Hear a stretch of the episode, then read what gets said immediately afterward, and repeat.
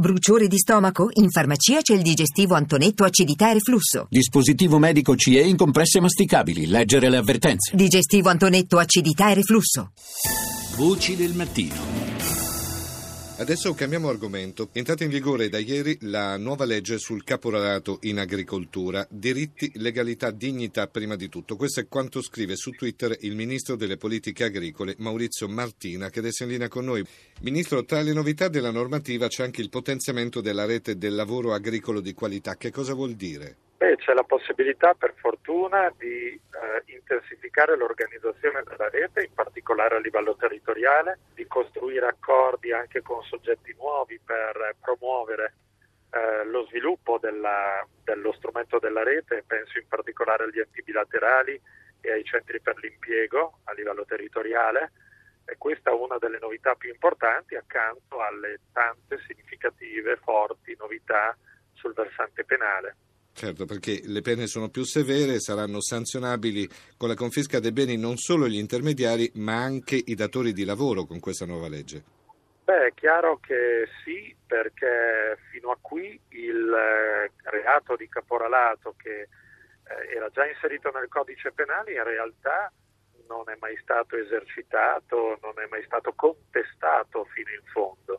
La responsabilità di chi eh, utilizza manodopera attraverso questo fenomeno va colpita pienamente, quindi la riscrittura dell'articolo 603 del codice penale, quello appunto legato al reato di caporalato, estendendo la responsabilità anche alle imprese che ne fanno utilizzo, è una delle novità importanti di questa legge.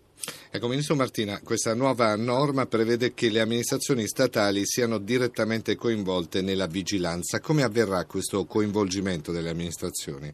Beh, intanto c'è un'attività di controllo che si è intensificata già in quest'ultimo anno grazie al nostro lavoro eh, che ha portato a un 60% in più di controlli nelle nostre campagne e questo è un fatto importante.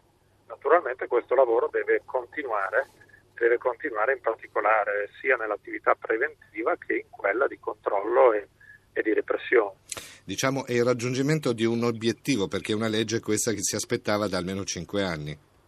Sì, è tanto che si discute nel nostro paese di riforma del codice in particolare su questo fronte, è una legge attesa, per fortuna siamo arrivati all'obiettivo, devo dire che il governo ha veramente giocato da protagonista, questa iniziativa il Parlamento ha risposto eh, bene, sostanzialmente votandola a larghissima maggioranza e con pochi astenuti nel suo contrario.